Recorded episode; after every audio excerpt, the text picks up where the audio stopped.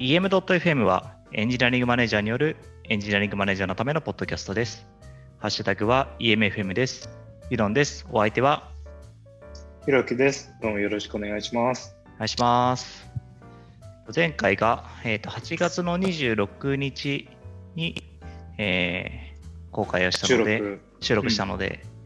えーまあ大体1ヶ月ちょっとところですかね。そうですね。なんかこの1ヶ月結構世の中激変、世の中激変な本当に。本当にすごい激変しましたよね。まあ、何しろね、総理大臣変わったし。そうですね、変わりましたね。うん。僕らの収録の2日後に安倍さんが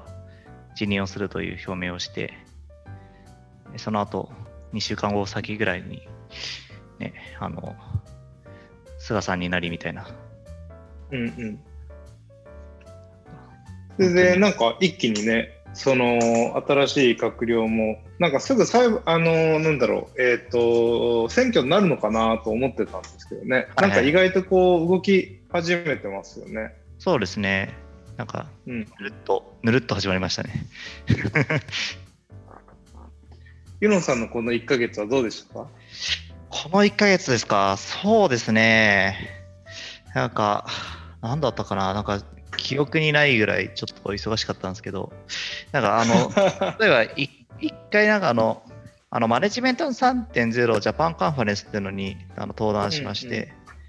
そこでまあ今の会社のあの経営チームの話をちょっとしてきたんですけど、それがまあ一つ印象的なイベントですね。僕ちゃんと見てないんで、どんなお話ししたのか教えてもらってもいいですか？ああ、そうですね。あのー、まあ、あの、僕のいるその経営チームが、あの、今年のまあ6月からまあ正式に発足したんですけども、まあ、その発足の経緯とか、あの、なんかどういう打ち出し方をしたのか、それはなんなんでそういう打ち出し方をしたのかとか、あとは、その、まあ、経営、今までその、なんかチームで経営するっていうところをやっていなかったので、そのチームで経営するっていうのが1個増えたことによって、あのどうやってこの予算を承認するのがあの適切なのかっていうのをなんか今常に考えている状態で、まあ、それを、まああのなんだろうまあ、どういうふうに今工夫をしてやってるのかとか、まあ、まだどういうことができていないのかみたいなとか、まあ、そういったことをなんか、まあ、生々しい話をしてきたっていうところですかね。資料ってなんか公開してるんでしたっけ？ああ、資料公開しますよ。はい。あじゃあ見見とこう、後で。はい。面白そう。そうですね。あの、なんだな、なんか実際になんかどういうフォーマットでこの予算承認をしてるかとかっていう、なんかフォーマットも公開してるので、なんかもしかしたらどこかの会社さんでも参考になるかもしれないなと思ってますね。じゃあ聞いてる方も、なんか予算、どうやって承認プ、あの臨機立てようとかプロセス考えてる人もいるだろうから。さてさて、そんな感じで、その首相が交代して、なんか急にデジタル庁を作るとか、そうですね。話ね、が出てきたんですけど、このあたりのニュース、どう見てます？そうですね。なんか、やっぱりなんかこのリモートで全部やるようになってから、まあ本当にハンコ全然使わないなみたいなのを思って、なんかむしろハンコ、だから実際になんだろう、ハンコを押さなきゃいけないってなるのはすごいだるいなみたいな。なんかそのハンコのためになんか出社しなきゃいけないみたいなのが一瞬あったんですけど、なんか僕は断固拒否して、あ、拒否できるもんだったんですねあそうそう。で、いや、なんで反抗さなきゃいけないんですかって、なんかその社内の資料なのになんで反抗さなきゃいけないんですかみたいなことを言って、うんうんうん言ったら、なんか見直されて、あ、確かに反抗いらないですみたいになって、いや、いらないんかいみたいな。いうんうん や、なんか、こう、なんか、なんとなく、なんか官邸的に反抗すことになってるけど、実はそんないらないよねみたいなって、な思い返してみると、そういうものって多いんじゃないかなみたいなのありますよね。別に反抗に限らず。うんそうですね。なんかまああのそのなんだろうなその法律の話で決まってるからっていうニュアンスって少しだけあるんですけど少ししかないっちゃ少ししかないんですよねハンコって。その間違いなくその人が押した承認したっていう蓋然性が高かろうという話をあの保証するものであるから別にそれが、まあ、サインであっても当然有効だ日本の法律は有効だし、えー、電子的な手段であっても有効だしっていうのはまあ元からあってじゃあこれがその民事の間で争われた時とか刑事で争われた時にどうなるのっていう時にまあハンコは慣例的によく使われてるから確かにその人が押したんだろうな。特に実印とかの場合はそうだよねっていう話になるんだけど社内でこの人が回覧しましたよっていうこと、まあ、何が使何に使えるのとか何か法律に基づいてるのって言われたら結構曖昧なことは多いですね。うん、いざなくしてみるとその問題もなくて電子決済システムとかの方がまだその本当っぽいというか確からしいというか下手したら秘書の人にハンコ預けちゃってそのまま押させてるみたいなこともあるかもしれないし、ね、いや全然ありますよねそれは、うん、そうなんですよねそうなんかたまにこう書類とかなんかあの別に社内の書類だけじゃないですけどなんか外の書類とかでもなんかこの印鑑欄があって、うん、あなんか今印鑑持ってないですって言ったらあサインで大丈夫ですよって言ってじゃあなこの印鑑の欄って何なんだろうみたいなうんうん、なんかわざわざ一つ道具を持たせるなんかことを意味してるのは何なんだろうなみたいな。なんか署名とかでも全然いいだろうなみたいな。うんうん、うん、そうなんですよね。なんかそのじゃあ三問版でもいいですよとかもね、その、あるからね、じゃあシャチハタだったらもうほとんどまあ、湯の前さんはそんなにいないかもしれないし、そうなんですよ、ね、さんもそんなにいないかもしれないけど。お互いそんなに、うん、鈴木さんのハンコだったらね、うん、鈴木さんはもういくらでもいるだろうみたいな感じになっちゃうもんね。そうですね同じハンコがあるんで。そうなんですよね。そうなんですよ。だからなんかハンコ必須の書類とか結構大変で、はい、その100件ショップに、絶対売ってないんで、まあなんか確かにそういう意味ではなんか正しく機能してるんですけど。だからなんかそのこういう電子的なシステムを作ってる側から見てるとその世のなんだろうその前の基本的な世の中の仕組みってすごく曖昧な方法でなんとなくそうなってますっていうものって多いなっていうのをすごい感じていてその例えば、えー、ハンコによって本人確認をしてますとか書面によって本人確認をしてますって、え、そんな不確かなことで本人確認なんかしていいのって思っちゃうじゃないですか。そうですね。じゃあ例えばスマホ1台持ってて、まあ確かにスマホ持ってたらってあるけど、その持ってるだけじゃダメで、ちゃんと、あの、えー、じゃあ顔認証で開かなきゃとか、パスワード認証で開かなきゃとか、えー、電子署名の、その、えー、秘密鍵持ってるとか、なんかそういうのが入ってくるじゃないですか。何重にも。ここまでやってようやくせあの電子的な方法だとセーフなのには世の中はハンコでも OK とかなんかすごいなって思いますよね。うん、そうですね。なんかよくあの身分証明書出してくださいって言われて、うん、まあ僕免許証持ってね免許証出すんですけどなんかその免許証にある顔と僕の顔を見比べられたこと一度もないなと思うんですよね。僕結構ありますよ。あります？うん。なんか指差し確認してるの何でだろうな。なんかね、多分その公のやつだと指差し確認するって決まってて、はい、とかがあるんだと思うんですよね。なるほど。うん、だから確認はされてるんだけど、まあでも、普段その出すときにそんなに見られないですよね。さすがに性別違ったらあれだけど。なんかでも、こんないですね。なんかね、あの、あのこの間、高木宏光さんも、なんか、悠長講座をなんか解説してみたって言って、マスクしたまんま、あの、あの免許証を持って身分証明書出したけど、マスク取ってくださいって言われなかったって、なんかツイッターで書いてましたね。まあまあね、うん。言われたら言われたらね、怒る人もいるだろうから、ね、まあ確かにそうですよね。うん。うん。うん、だからこんなにその世の中って自分が自分であることを証明するのって難しいんだなっていうことですよね。そうですね。僕もなんか最初に運転免許証取った時にやっと自分を証明するものができたっていうふうに思いましたもんね。僕は高校生の時にあの近所に TSUTAYA ができたんですね。うん。で、まあ、DVD とか借り、DVD 当時だと VHS だったんですけど、VHS 借りたいじゃないですか。で、借りたいんだけど、えー自分のカードを作るのに身分証明書を提出しなきゃいけません。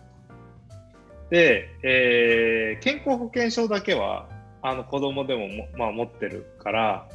えーそういった健康保険のやつであのやろうとしたら顔写真がないからダメとかかだったかな？学生証だったかな？健康保険証だったかな？まあなんかそれで見せたら、えーダメですっていうことになって顔写真がついてないっていう理由で。でえじゃあ何だったらいいんだろうっていうのがあってその、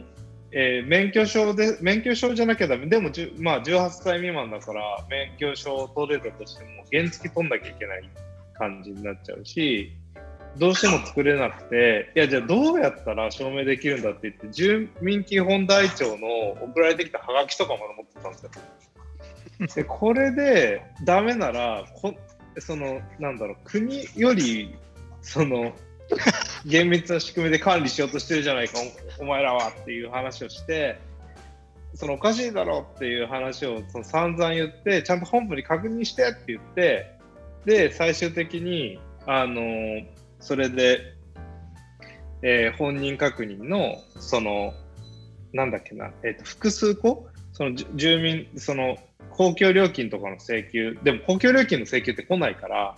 その自分には高校生だし、そうですよね。だからその台帳のやつとなんとかで承認してもらってカード作れて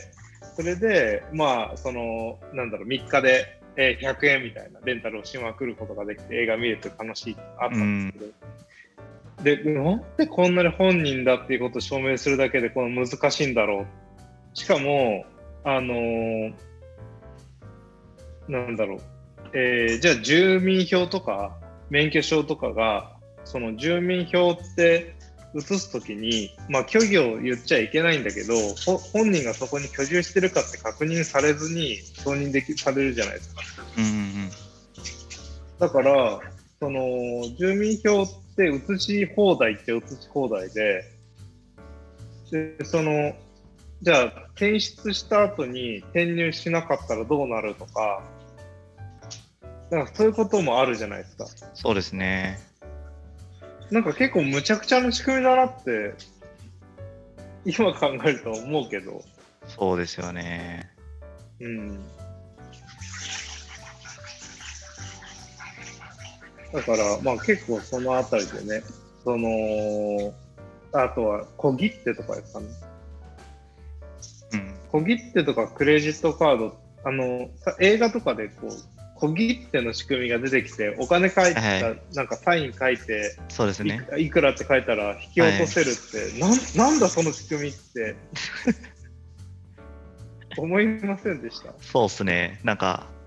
普通、なんか僕の周りでは、うんなんか当座預金をしてる人っていないから、うんそんな、うんそんな面倒なことをやってる人見たことないなみたいな。うんうん。ねそうですよね。それで、そう、なんか言えないこととかでも出てきましたよね。なんか、うんうん。小切手とか。いやー謎だなと。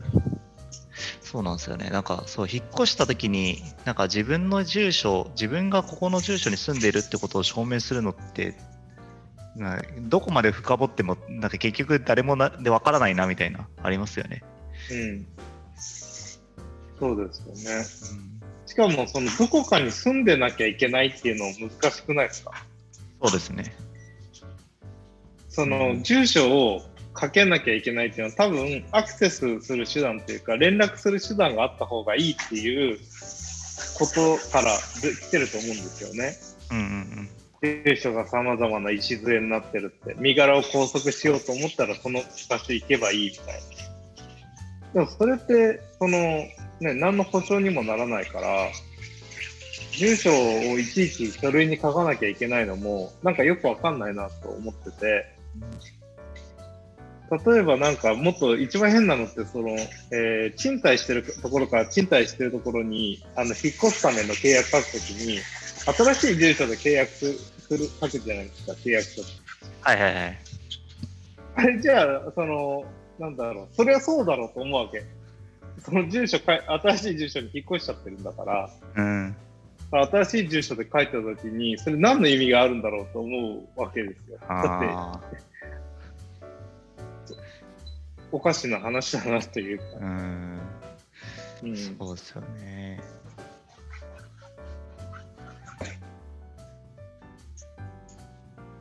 うん。なんかそう、やっぱなんかこう考えていくと、どこまで行っても、なんか自分を自分であると証明することとか、自分がここに住んでるってことを証明することって、なんかうん。わからないなみたいな感じですよね。なんしかかその、も住んでることを証明する必要はない気がしますしね。ああ、なるほど。なんか、ほ本人であるっていうのは、その、なんだろう、えーっとど、本人であることだけが特定できればいいわけですもんね、基本的には。そうですね。確かに。で、何かあった時に連絡したり差し押さえたりするものがあって、でもほとんどのその持ち家に住んでない人もいて、人が。で、そういう状態で、じゃあ、その、住所ってどんだけ、例えば Airbnb で暮らしてる人って、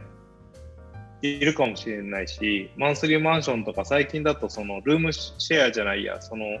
えシェアハウスとか。どこに、シェアハウスのどこに住んでもいいよみたいなうん。やつあって、そのはいはいありますね少ない、なんかミニマリストで、なんか、あの1週間後は別のところ住んでみたいな人もいるじゃないですか。はいはい、はい。ホテル暮らしとか。そうですね。こういう人たちにも、やっぱりその何らかの連絡先を持たなきゃいけないっていうか、住所を持たなきゃいけないっていうのが、なんか、なんか住みづらい世の中だなと思いますけどうんうね。ん。そうですね。なんかそういう意味では最近は、なんか携帯の番号がある意味、その人を、あの、 identify するための一つのツールみたいになってますよね。その SMS とかで承認するとか。うんうん確かに。うんうん。そうですね。SMS は、携帯の電話番号は発行するのになんか、しあのいくらかお金がかかるんで、大量に作ってみたいなこともしにくいですからね。うん。メールアドレスよりは、それがしやすいっていうのはありますよね。そうですね。っていう、こう、なんか、あの、こういう話をしてた矢先というか、こういう、なんかデジデジタルの話を考えたときに、まあ、昨日の、なんか、東京証券取引所の停止っていうのは、なんかすごい大きなうんニュースですよね。ね。びっくりしました。ね。僕もなんか、あの、その時ニュース見てなくて、会社の人になんか今止まっててみたいなことを聞いて、え、マジで？みたいな。うんうん、止まるってこれ、ライあるのみたいなブドアショック以来の、あれですよね。ライブドアの売り注文が殺到したタイミングで、2005年とか6年とか、はいはいはいそのぐらいの時にお落ちてるんですよね、一回。はいはいはい。で、あのーその後に、えーそのどんどんこう高速取引に対応できるようにっていうところで、2回くらいそこからバージョンアップしてるみたいですね。おー、そのアロそうなんですねや。つなんですね。うん。なんで、2019年ぐらいにローンチさローンチされたっていうか、リプレイスされたのが今最新のやつみたいですね。おー、そうなんですね。へなんかこれも結構、あの、いろいろ面白そうな話というか、あのができそうだなと思ったのは、一つはその、えー会見に出てきた、あの、社長と CIO の人の。理路整然としたあの受け答ええーイインシデントレスポンスというか、あの危機管理広報というかのコミュニケーションが非常に良かったのでエンジニアに好感を与えたみたいなことで、えーねあのーまあ、正しいアプローチだったねって感じなんだったんだけどなんかそれにか伴ってえー記者の人の質問がそんなに的を射たものじゃなかったからっていうことであの記者の人ももうちょっと勉強しろみたいなむ動きになったりとか、はいなんかいろいろむしろ、えー矛先批判の矛先が、えー、東証に向かってる感じじゃなく別のところに行ってるっていうのはなんか、えー、不思議な現象が起きてるなと思いましたね。そうですね。だから障害児の、ね、対応だけでこんなに違うんだなっていう。いや、本当そうですよね。なんかこれまでのそういうこうなんかなんだろうなデジタル系のこの不祥事というか、なんだろうな不祥事っていうと今回のは違いますけど、なんだろうな、そのなんかトラブルが起こった時に、インシデントが起こった時に、なんかあの話してる人も何が起こったのかよく分かってないけど、なんかあの役職が高いので、高い役職の職についてるので、なんか前に出て話さざるを得ないみたいな状態になっていたんですけど、今回の方々はね、なんか完璧に全てを理解して、しかもその記者の質問に対しても、なんか可能な限り分かりやすく説明しようとしている姿とか、あ素晴らしいなと思いましたね。うん、素晴らしかったですね。うん、そのやっぱりそういう自負心というかがあったりあの優秀な方がやってるってことなんですかね。なんか多分そのそれまで連続的に、まあ、ゆうちょもそうだし、ドコモ講座の時もそうだったし、セブンペイの時もそうだったし、なんかこういった形で会見になる時に、なんかそういうちょっとうまくいってないというか、あれみたいな感じをみんな感じてたから、今回もそういうことが飛び出すんだろうなと思って言ってたら、え、なんかやるやんみたいな感じになったんですね、そうですね。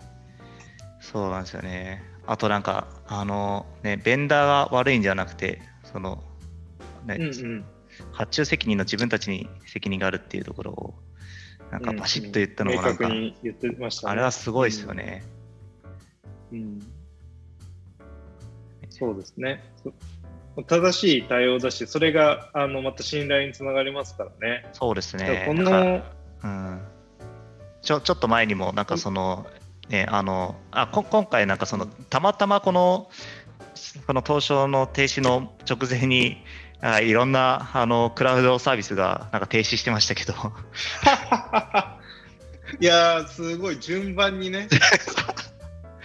順番にあの、グえ、なんだ、最初が、え、え、あま、最最初が Google ですか Google、Azure。あ、そうですね。Google、Amazon、Azure ですかね。ちょっとそんな感じですよね。あ、Google、Amazon、Azure か。びっくりするぐらい順番にちょっとずつ落ちていくっていう。そうそうそうですね。そので、東証が落ちたんで、これはあれなんでしょうね。なんかその、いわく石原さとみショックみたいな話をしてる人がいて。いや、あの、うん、ついにシステムまで落としてしまった。大体のクラウドクラウドも落としてしまった。そうですね。なんかあの、去年、去年でしたっけ？なんかあの、去年もなんかその AWS がなんか落ちた、落ちてなんかいろいろトラブルがあったりとか、なんかその IBM のあのデータセンターが落ちてとかっていうのがあったと思うんですけど、その時にもやっぱりなんかその、なんか AWS が落ちたことによりとか、その IBM のデータセンターが落ちたことによってってみたいなのがこうあって、なんかそれってなんか僕違うなっていうのを思ってたんですけど、今回のはなんかそうじゃないっていうのをこうはっきり言ってたのは、なんか本当に素晴らしいなと思いましたね。うんうんうん。そうですね。うんなんかこのシステムちょっとあれなんですよね、このアローヘッドというやつは、その取引を0.2ミリ秒以内に返さなきゃいけなくて、0.5ミリ秒以内に情報反映させなきゃいけなくて、まあ、1日のすべてのトランザクションをさばかなきゃいけないシステムなんですよね。やばいっすよね。すごいっすよね。すごいっすよね。楽しそう。もうスイッチの中に FPGA を組み込んで、ね、そこで取引をするとか、そういうレベルのことやったりしますしね。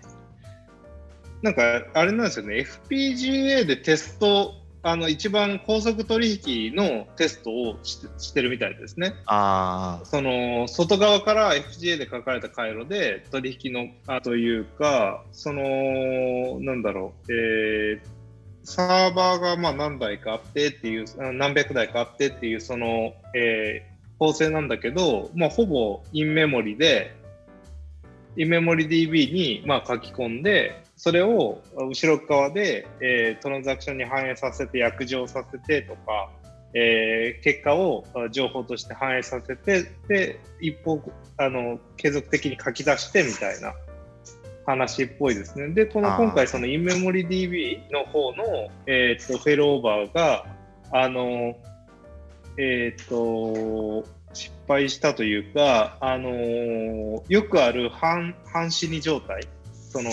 生きてる、生きてないのに死んでないことになってるっていう状態になって、あのそれを、そうするとフェルオーバーうまくいかなくて、えー、結果的にあの全停止にせざるを得ない状況になったっていうことみたいですね。で、そのインメモリで取引があったから、その時間前にこう待機してた取引があのリストとしてあって、そまあ、それもあの途中から、じゃあ、えー、とあの1日の途中から開始しました、あるいはでも抜け落ちちゃったものがありましたみたいな風にして、市場が混乱するよりも、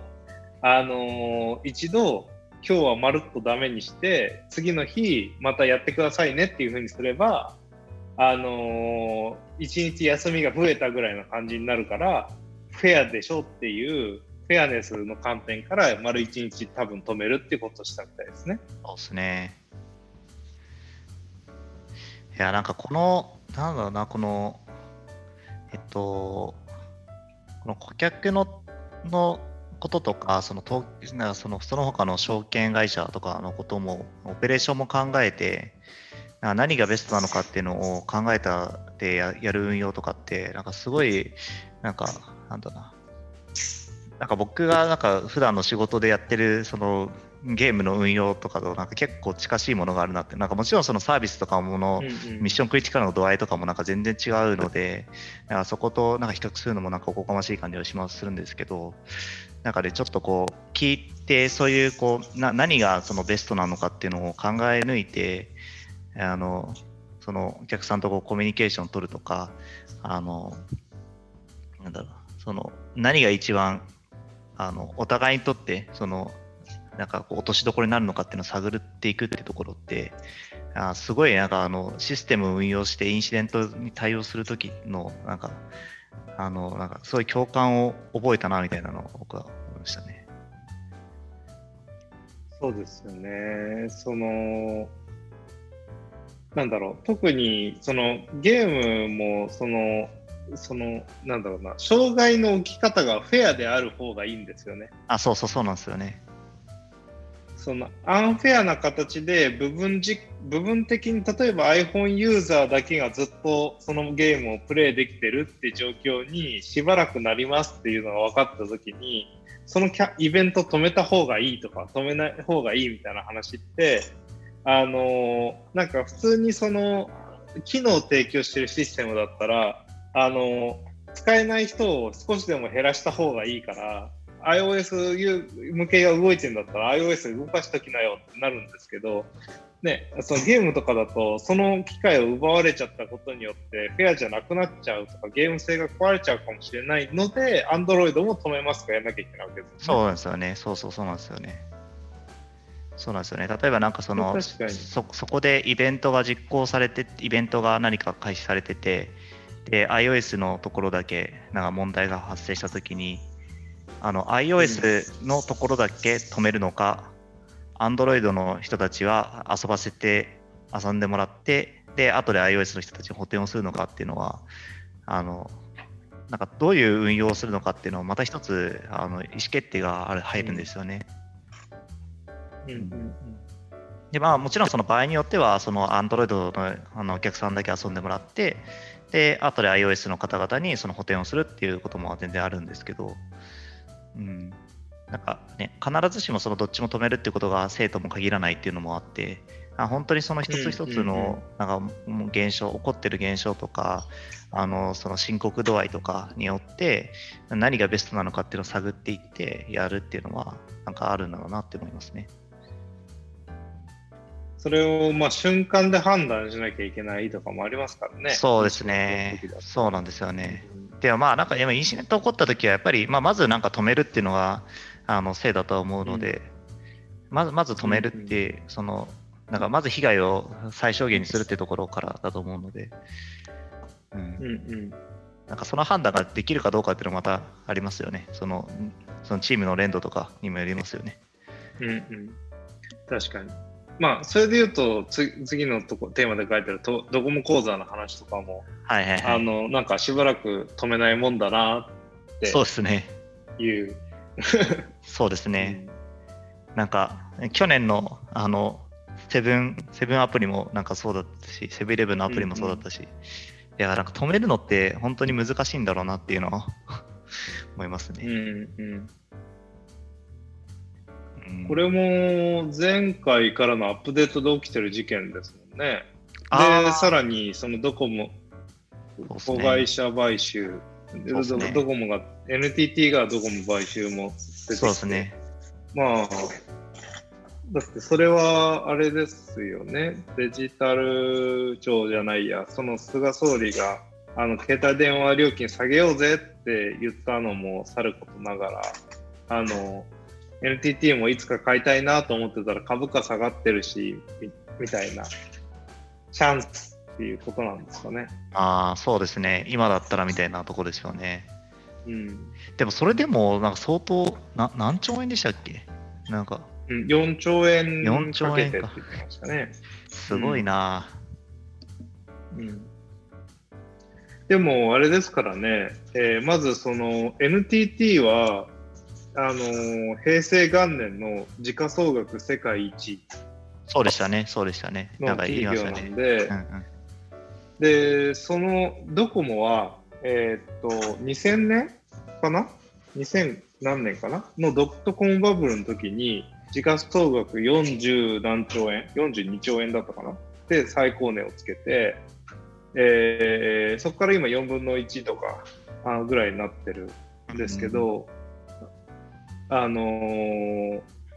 まあだからその、えー世界に、えーなんだろう、世界に冠たるあの最強企業というか、で、えーその、まあ、NTT としては、なんかこれ、まあいろいろな見方あると思うんですけど、なんか、あの、5G とかどんどん来たときに、あの、Wi-Fi とか固定回線ってどこまで残すのかなみたいな、特にコンシューマー向けにっていうのは出てきそうだなと思ってて、だって、今の 5G はともかくとして、今これからちゃんと、あの、高周波数帯でやるものに関しては、10ギガ BPS とか出るわけですよ、最最高で。すごいですよね。で携帯、スマホで10ギガ BPS 出るんだったらね、あのとか、その、そういうそのデバイス組み込みの SIM でそれだけ出るんだったら、あのまあ、あれですよね。あの Wi-Fi とかあんまり気にしたくないですよね。そうですよね。うん、だからまあそうなっていく世の中で、あのもう、えー他の会社と競っていくためには固定回線取っていっていかなきゃいけないのとさらに 6G みたいな話も出てきますからね。なんか100ギガ BPS らしいですよ。やば。スマホで。スマホで。すごいっすね。すごいっすね。いや、なんか技術の進歩って本当すごいなと思いますね。なんか僕が、その昔の会社で、なんだろうな、そのいろんなサーバーを使ってた時に、ね、あの10ギガ BPS とか、なんかインフィニバンドとかををうん。使ってたりとかしましたけど、なんかその、ねめちゃくちゃごつい、ね、あのケーブルとかを使ってたりとか、まあ、インフィニバンドはそんなにあのごつくはないですけど、うんうん。あの、とか、なんか他の光デジタルケーブルみたいなのを使ったりとかして、なんか、なんかちょっと特殊なケーブルを使わないといけないとかっていうので、そのサーバーの通信をしてましたけど、なんかそれをまあ無線でできるっていうのがすごいですね。そうですね。そのシャシャノン・ハートレのホップ、うん定理か、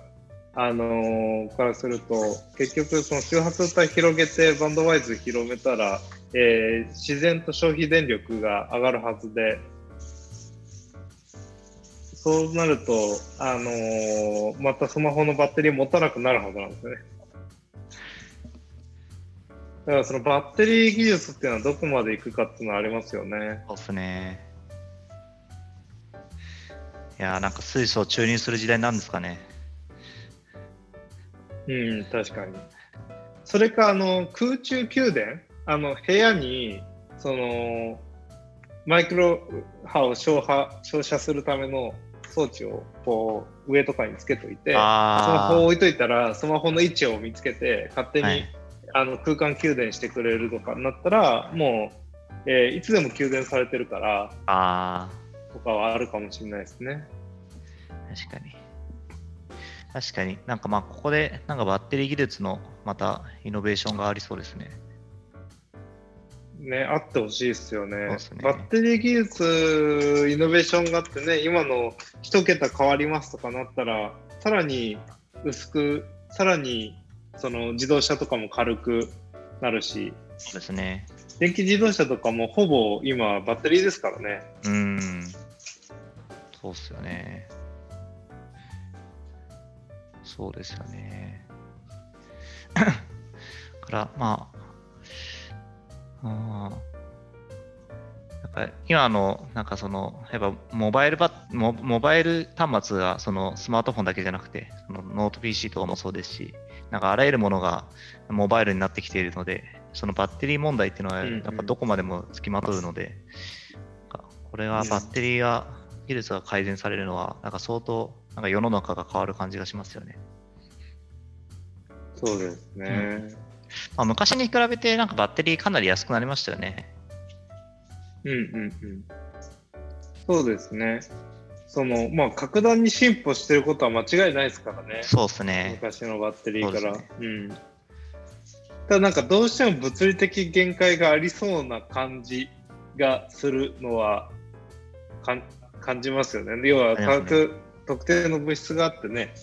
そこから出てるものなんでね、うんあの、それは何とも言えないけど、なんかそれで言うと、その 5G 関連とかで言うと、その、えーそのレイテンシーがすごい下がるよっていうことのもあって、えーエッジ上で、あのー例えばドコモとかもそれこそやってるのは、えーモバイルのコアのネットワーク上に GPU とか CPU とかのあのクラスターがあって、そこに、えーそこを使える？エッジのエッジクラウドのあの利用ができるというか、みたいなサービスをパートナー会社に提供してるみたいなんですよ。おー、なるほど。でそうすそうすると、本当に1ミリセックで返ってくる、その、エッジを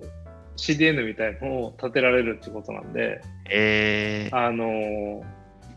そうすると、あのーえーなんだろうな、昔のノキアとかもそうだし、ノキアだとか、あと、えーモバイル、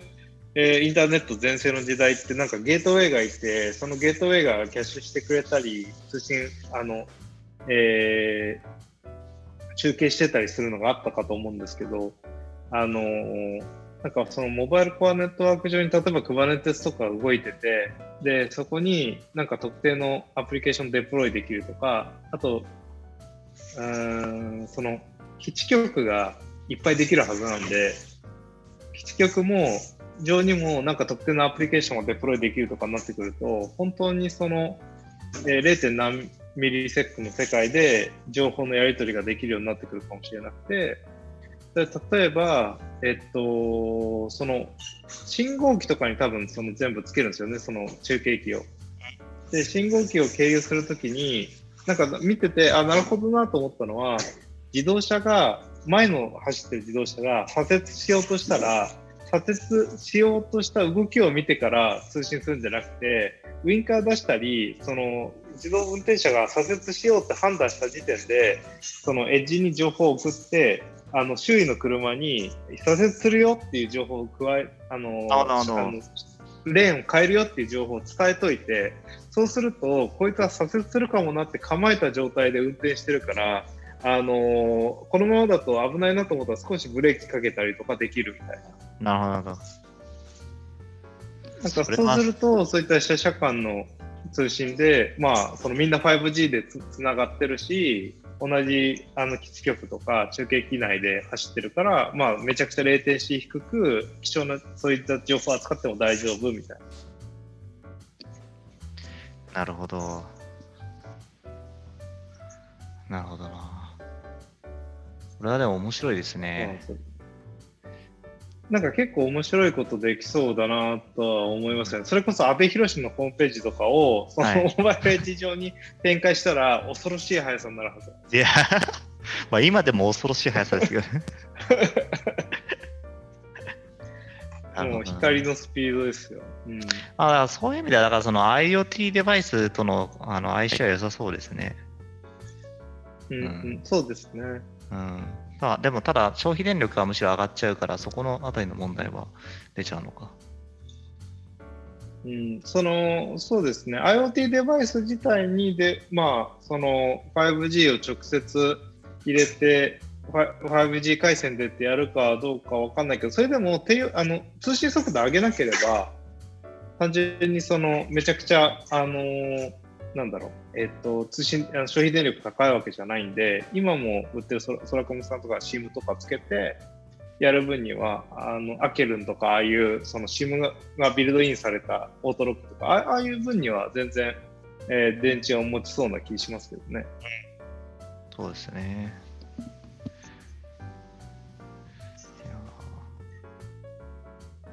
なかなかね。うん。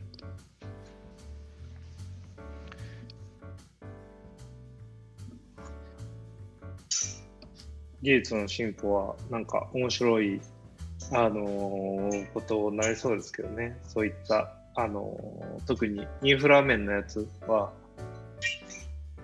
そうですね。通信容量上がるたびに、そんなに通信容量上げてどうするんだってとかあの解像度上げるためにそんな解像度上げてどうするんだってあの言ってたけど今その最初例えばレティーナディスプレイになった時もそんな上げてどうするんだとかメモリなんか1メガあれば十分だみたいな話があった時代からなんか今は32ギガでもちょっと足りないみたいな。そうっすね。はうん、そうっすね。まあコンテンツがどんどんリッチになってきますからね、そもそもね。そうすね。なんかその、それ、うん。なんかその、あの、まあなんかその全部をハイエンドに合わせたコンテンツにしてしまうと、なんかそのうまうまいことあの行き渡らないし、だからといって、ね、うん、そのなんか同端末のに合わせたコンテンツばっかりをこうやってると、やっぱりなんかそれはそれであのクオリティが上がっていかないみたいなところはあるので、そこのうまい具合の、なんか、ところが必要になってきますよね。うん、そうですね。例えばまあ、VR とかもそうですよね。VR も Oculus Quest の新しいやつとかって、あの、えー、片目 3K、4K かなんかで、あの、えー、動くようになって、まあ、さらに3万円台っていう価格も安くなってきたんで、でね、あれが今は多分 VR のローエンド機になってくるわけですよね。うん、うん、そうですね。そうなんですよね。いやでも大変、ちょっとエンタメ業界だから大変じゃないですか、それは。そうなんですよね。はそうなんですよね。だから、あの、まあなんか、どこまでその技術を、なんだろうな、その移行してやるのかっていうのは結構難しくて、なんか全部こう 5G をみんながもなんかその使えてるっていうことを前提にしてしまうと、やっぱりよろしくないので、うんうん、その普及率とかもなんか見ながら、いい感じのところを探っていくことになるんだろうな、みたいな思いますね。うんうんうん。確かに。確かにな。まあでもゲームのレイテンシー下がってくるとね、e スポーツ系のそのゲームもスマホであのバリバリやってもっていう状況がより、うね、うん、そうなんですよね。僕最近あの友達ととか会社の人とフォートナイトをボイスチャットをつなげながらやったりしてるんですけど、全然なんだろうな、あの全然なんか違和感なくできるんですよね。うん、うん、えー、そういう遅延とかも感じずに、なんかね、あの、あなんか今右からあの銃声が聞こえたみたいなとか、なんか右からっていうか、なんか SE,、うん、SE 方向からなんか銃声が聞こえたみたいなとか、なんかそういうのを、うんうん、あの話したりとかして、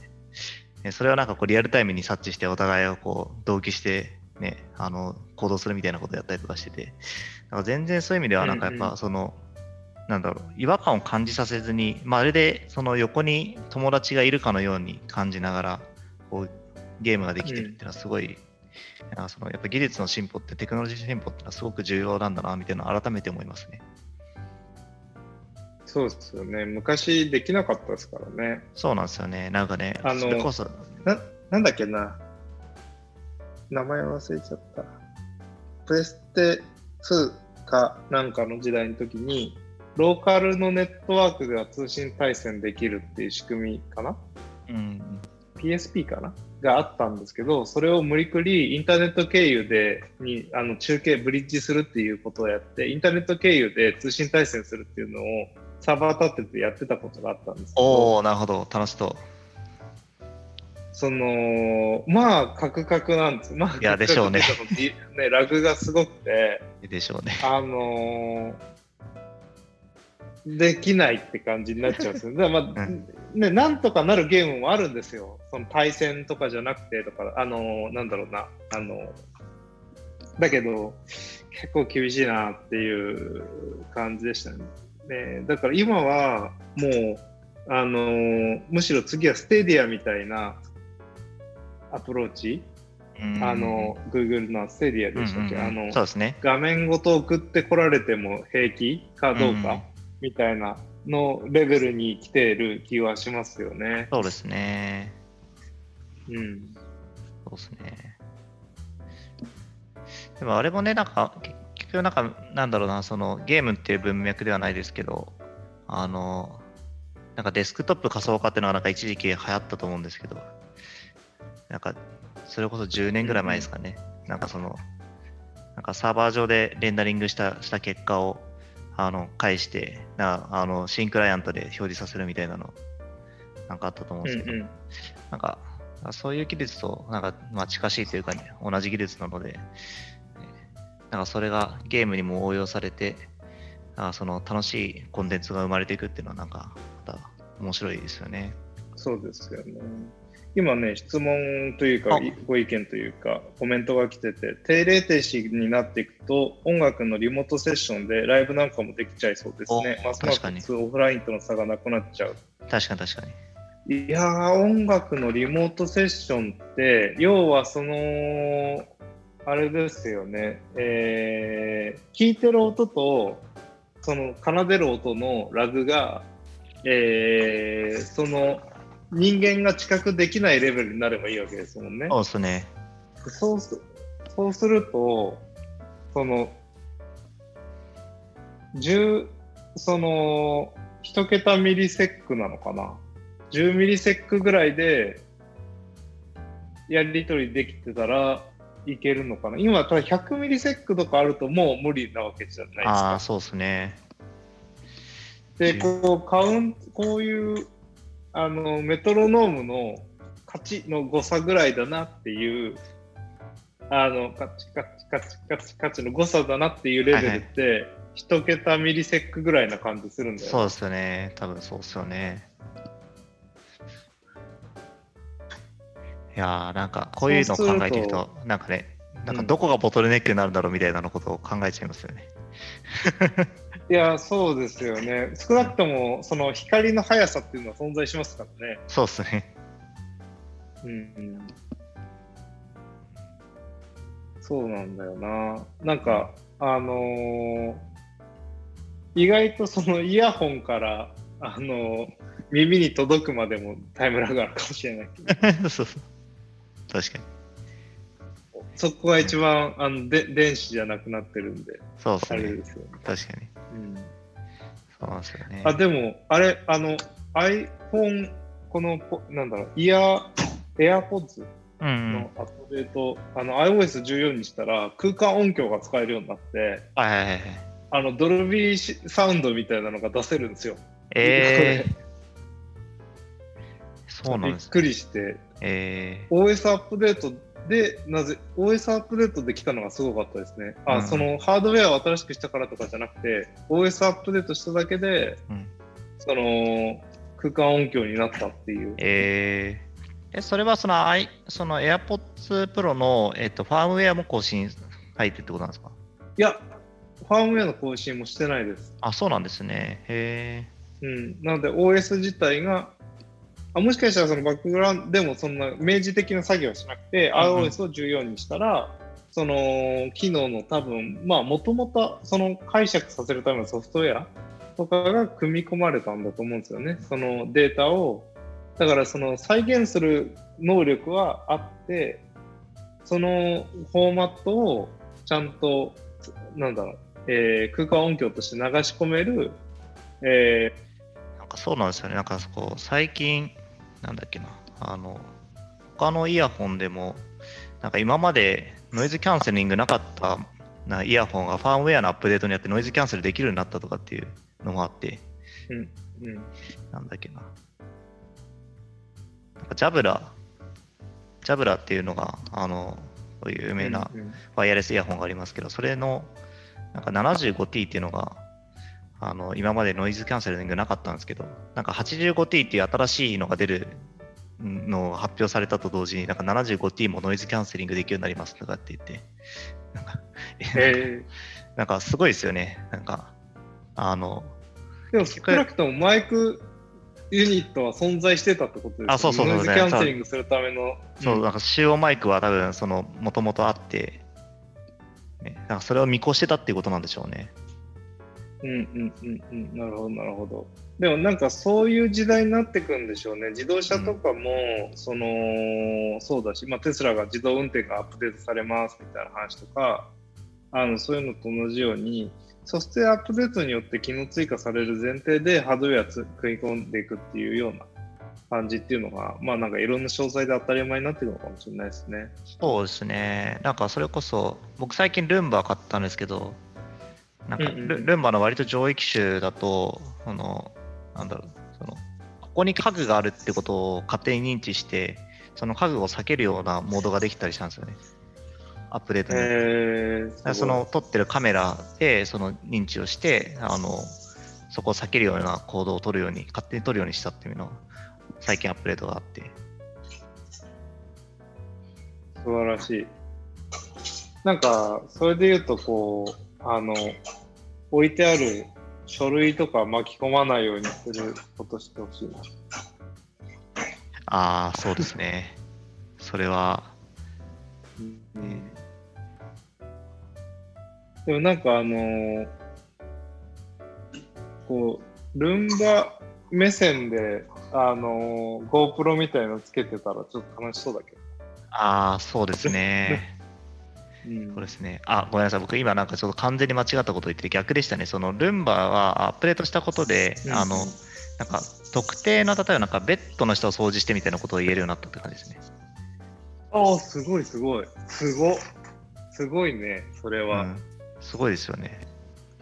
うん。いやー、それは確かに制御ソフトウェアだけでなんとかなるっちゃなんとかなるのか。うん。でもそのベッドが何であるか、どこにあるかっていうのもちゃんと認知しなきゃいけないので、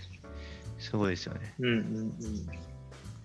いやそ、それ考えると、その、そういうそのロボティクス系と、その複数センサーの情報処理しながら、みたいな、インタラクションするシステムみたいなものっていうのに、一定、その、ね、その、ROS とかに慣れておかないと、何かちょっとしたサービス作るのもめんどくさくなっていくのかな。うん。なんか、こう、あんまりね、今、ウェブ系の仕事やってると、その、こういう、その、ロボット系の OS に関して何かするっていうこともそんなにないから、なんか、こう、ルンバを動かしたり、アイボを動かしたり、なんかそういう、あの、えー、AWS のレーサーのやつ、うん。あれご買ったり、うん、してもいいのかもしれないですね。そうですね。うん。なんか面白いですよね。だからなんか本当、その、あの、いやそういうなんかハードウェア一家買っても、なんかファームウェアのアップデートがあって、もしかしたら機能アップデートされるかもしれないみたいなのって、結構なんかワクワクしますね。うんうんうん。なんか買って終わりじゃないっていうのが、なんか、いよいよ、その、なんだろうな、その、ウェブの世界だと普通になあのアップデートがもちろんコンテンツのアップデート以外だけもありますけど、それ以外にも機能のアップデートがあったようにハードウェアにもなんか機能追加をされていく時代っていうのはなんか面白いな世界だなと思いますね。確かに。なんかね、家とかもね、勝手にアップデートして床暖房がつきましたとか、嬉しいけど。いや、それは最高ですね。うん。だからエアコンとかもなんかアップデートしてほしいですけどね。ああ、でも全然あるんじゃないですか。でも、あの無線に、ランに接続するエアコンとかも最近増えてきてるし、うんうん、可能性はありそうですよね。うんうん、なんかそうですよね。なんかその、えっと、寒がりな、あのー、なんだろう、女性社員と、暑がりなおじさん社員がいるオフィスを、あので、えっと、それぞれ快適な温度にするための、なんかこう、えー、人がいる場所に対して照射するとか、なんかそういうことができるようなソフトウェアアップデートしたら、人間の顔追跡、顔認証しながら追跡してってとかやったら、ちょっと面白いかもしれないですけどね。そうですね、そうですよね。でもなんか、ね、もともとそういう、なんかハードウェアが組み込まれていて、なんかちょっとしたその制御のやり方によって、そういうなんか今まで使えてなかった機能とか、なんか別のことに使ってたものを、そういう新しいことに使うっていうのが、うん、全然できるようになることがありそうですけどね。うん、そうですね。なんかそれで言うと、今度のね、あの、ああの iPhone とかも、えー、iPhone で、えーと、プロとかにもついてるようなあの方角レーダーみたいなやつ、えー、アイレーダーとか、赤外線レーダーとかがついてくるとそのしデプスセンサーかがついついたりするとその見た瞬間にその 3D で世界が認識できる状態になるわけで、はいはいはい、それあるだけでなんかめちゃくちゃその AR 的な使い方とかあ変わりそうですけどね。今まではその画像認識で頑張んなきゃいけなかったことだけど。それはそうですね。そうですよね。なんかそういう意味では、なんかスイッチとかもね、なんかあの、新しい遊びが増えたときに、そのファームウェアのアップデートによって、機能、うん、あの機能追加されたりとかもしてるので、ね、あの、なんか段ボールを使ったあのゲームとか、あの、最近だとリングフィットアドベンチャーとかも、うん、なんかファームウェアのまずアップデートから入りますけど。うん、うん。うん。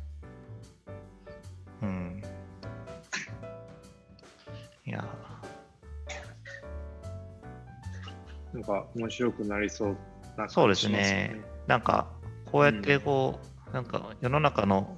なんか動かないと思ってたものが動くようになっていくというか、そのまあ、そういうのはかなりワクワクする世界だなと思いますね。うんうん。そうですね。いや、なんか、その、多分こういう、まあ、ここに下に書いてあるから、あの、言うわけじゃないけど、その、授業の分かるエンジニアがあんまりいないとかいるとかの話って、あの話題で、まあ、あそこに書いてあることに対してそんなに意見が異なったり違うことを思ってるわけじゃないんですけど、あのなんだろうこうその技術環境が変わったことで事業環境が変わるっていうことって、まあ、当然のごとくあってでその社会変化の波の一つの目線だったりするからそのそれが事業に対してどういうふうなインパクトになるのかとかその反映のされ方って実はそのエンジニアエンジニアの目線じゃないとわからないことっていうのも当然あってなんでもしかしたらそのある人にとっては事業が分かってないっていうリターンになるかもしれあのそのいうふうに見えるかもしれない発言が5年スパンで考えたら、えー、正しい発言だったみたいなことっていうのはあるかもしれないんですよね。えー、例えばそのなんだろうえっと、そうだな。どういう、あの、えー、例えばスマートフォンの市場がそんなになかった頃ってスマートフォンにめっちゃ投資するのってその技術的に面白いと思ってる人しかいなかったみたいな時期はあって、そういう時期に、あのスマートフォンの例えば Android が Google に買収される前とか調べてた人とかってそんなの事業にならないよって言われてたかもしれなくてなんかあのビジネス分かってないんだなってなってたかもしれない。とかっていう目線が見たときにそのいやじゃあ今から考えてみたらそのそういった変化に対してキャッチアップしきれてなかったのはじゃあ事業が分かってるとされてた方かもしれなくてなんでその現時点で見えてる視界の違いによって分かる分からないっていうその判断がされちゃってることもあるかもしれなくて、うん、うん、だからそこはなんかそのえー、お互いに、なんだろう、えっと、その見えてる話を共有し合ったときに、あ、実はそうなんだってことが出てくるかもしれないなっていう話で、それは、えー、技術が分かるとかっていうよりも、まさにその社会環境の話だから、ビジネスが分かるっていうことだと思うんですよね。うん。うん。そうですね。うん。ああ。そうですよね。だからなんか、まあなんかそのエンジニアの持ってる知識も、うん、のもちろん今最新のものを最新のプロダクトに使うっていうことも全然あると思うんですけど、うんうん、なんだろうな、なんかそういうこう、なんか今最新のものがもしかしたらその3年後とか5年後とかに花開くみたいなのは全然なんかまああると思うんですけど、うん。うんでまあ、そういうのを見越してあの機能を実装しておくというか、なんかそのあの見越してそのプロダクトを作っておくっていうのは、あなんか全然ありあり得るなっていうのはあって、あそうなると、あのその今見えてないけど、そのさっきひろきさんおっしゃってましたけど、今見えてないけど、5年後に花開くみたいなことは、あ5年後になってやっと分かるみたいなことがあるっていうのはあるんだろうなって思うと、なんかそのプロダクトマネージャーがそのエンジニアの知識を持っているとか、エンジ元エンジニアだったみたいなのって、なんか一つのアドバンテージになるのもなんか理解できるなみたいなのを思いましたね。うんうんうん。そうですね。なんかそのドメイン知識があることと同様に、やっぱりその、なんか、あのー、 PEST 分析ってあるじゃないですか。 politics、economics、えー、っと、なんだっけ、えー、S、サ science technology、なんだっけ ?S。えっ、ー、と、S とは、えっ、ー、と、 society technology ですね。あ、ソサエティテクノロジー、そうですね。うん、ごめんなさい。えっと、ああいうその社会環境の変化要因って、そのビジネスの中では、あのビジネスを捉える、プロダクトマネジメントする上ではすごく重要なファクターじゃないですか。で、その中それの、まあ、総合理解統合的な理解っていうのがないとやっぱり意思決定うまくできないよねっていうのはあるもののそのどれにも詳しい人ってそんなにいないなとは思うんですよ。はいはいはい、そうですよね。例えば今回みたいにハンコ一斉になくすぞって言ったら電子決済の仕組みとかハンコのしあの SARS やってる人とかそのけ、えー、リモートで契約できるとかああいう SARS やってた人はもう完全に勝ちじゃないですか。でもこれはこのポリそのこういうふうな社会変化になるとかポリティクスが動くとかって分かってないととかあの、